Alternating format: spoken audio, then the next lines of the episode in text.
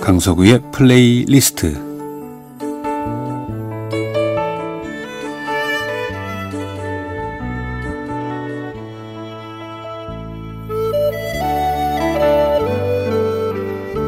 제가 살아가면서 느끼는 어떤 생각이나 감정 혹은 오래전 추억과 아름다운 곡을 묶어서 전해드리는 시간입니다. 강석우의 플레이리스트 아름다운 당신에게 제가 진행하게 된 지 벌써 3년 반이 지나서 4년으로 가고 있습니다. 그리고 먼저 하던 방송은 한 9년 가까이 했죠. 9년이 넘었나요? 뭐 저도 제가 이렇게 오래도록 라디오를 진행하리라고는 상상도 안 한 사람입니다. 연기자 중에 라디오 진행에 관심이 많은 사람도 있겠지만 저는 그 남의 일로 여기던 사람이었는데 어, 방송가에는 어, 갑자기 화제가 되는 사람이 탄생하게 되면 뭐 여타 TV 프로그램에서 초대를 하죠. 역시 라디오 쪽에서도 어, 관심을 갖고 진행을 맡겨보고 싶어 합니다. 음, 그런 것 같아요. 제가 데뷔한 드라마에서 유명해지자 그 라디오 쪽에서 프로포즈가 왔습니다. 그 당시 그 심야 프로그램이었는데, 어, 그래서 라디오 부스에 들어가서 처음으로 어, 테스트를 한번 받은 거죠. 근데 그 후에 아무런 연락이 없어요. 그래서 뭐 라디오에 어울리지 않는가 보다.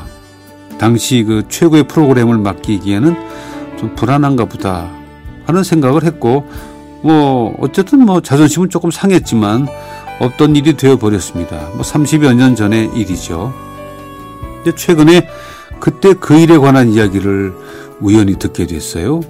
그 당시 라디오 국에서는 나를 테스트한 후에 진행을 맡기려고 결정을 거의 했는데 일명 백으로 누가 밀고 들어왔다는 거예요. 그래서 MC가 바뀌었다고. 그 당시 스토리를 어, 보고 어, 알게 된 사람이 최근에 저한테 얘기를 해줬는데 글쎄요 지금 그 얘기해 준 사람이 누군지 또 그 당시에 뭐 백 쓴 사람이 누군지 저는 관심이 없습니다. 그런 류의 이야기는 뭐 그때나 지금이나 정말 조금도 관심이 없습니다. 누가 얘기해 줬는지 그 생각도 안 나네요. 음, 그런데 들리는 소문에 의하면 그런 일은 이 방송 세계에서는 비일비재한 일이죠. 그런데 어쨌든 참 세상에 비밀 없죠.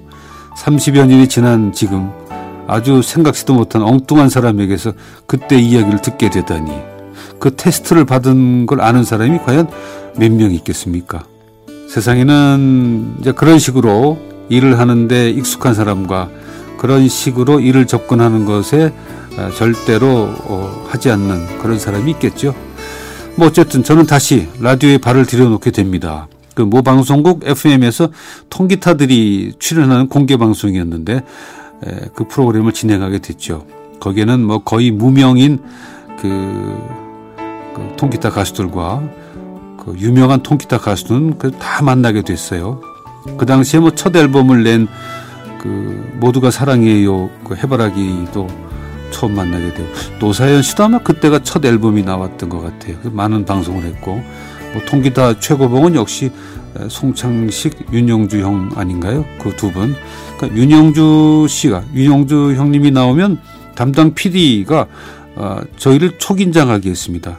그분이 워낙 달변이니까 MC와 출연자 주객이 전도되는 수가 있다. 정신 바짝 차려라.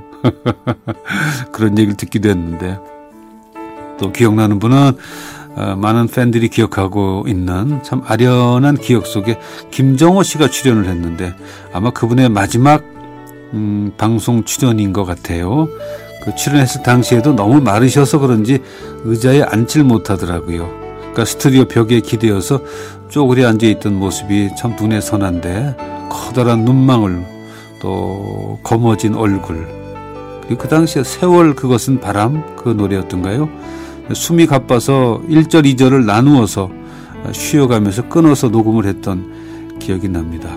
당시 방송을 같이 하던 그 라디오 방송 작가는 어, 얼마 후에 드라마 작가로 데뷔를 하게 되는데 아주 이름을 날리게 되죠. 물론 그 사실은 한참 후에 알게 되는데 저하고는 한 10, 한 6, 7년이 지난 뒤에 아줌마라는 드라마로 만나게 되죠.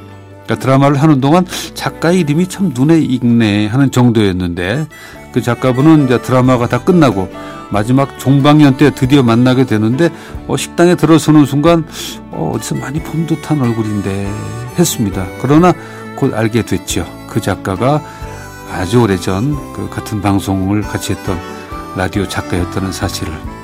그렇습니다. 바로 그 드라마 작가 정성주 작가입니다. 뭐 아줌마를 비롯해서 뭐 장미와 콩나물 같은 정말 대단한 작가죠. 아주 뭐 유명하기도 하고 글을 잘 쓰는 인기 작가가 되어 있었죠. 저희 라디오 진행의 시작은 네, 그랬었습니다. 네, 오늘은 맨델슨의 교향곡 1번 C단조 가운데 두 번째 악장 안단테 아, 부제는 해는 져서 어두운데 아, 제가 지은 부제입니다. 아, 클라우디 아버도가 지휘하는 런던 심포니 오케스트라의 연주로 함께하지요.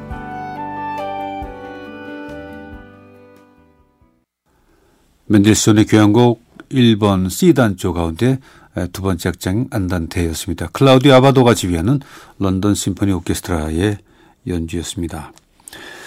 라디오 진행을 1984년부터 했으니까 참 오랜 시간 했습니다. 그럼에도 불구하고 라디오 진행의 자리는 좀 어색한 자리여서 내 자리가 아닌 것 같은 생각이 참 오래 지속이 됐는데 이제는 저의 생활이 됐고 또 애청자분들과 이렇게 서로 사랑을 주고받으면서 긴밀한 관계가 돼서 제 인생이 라디오와 뗄 수가 없는 어, 그런 상황이 됐습니다.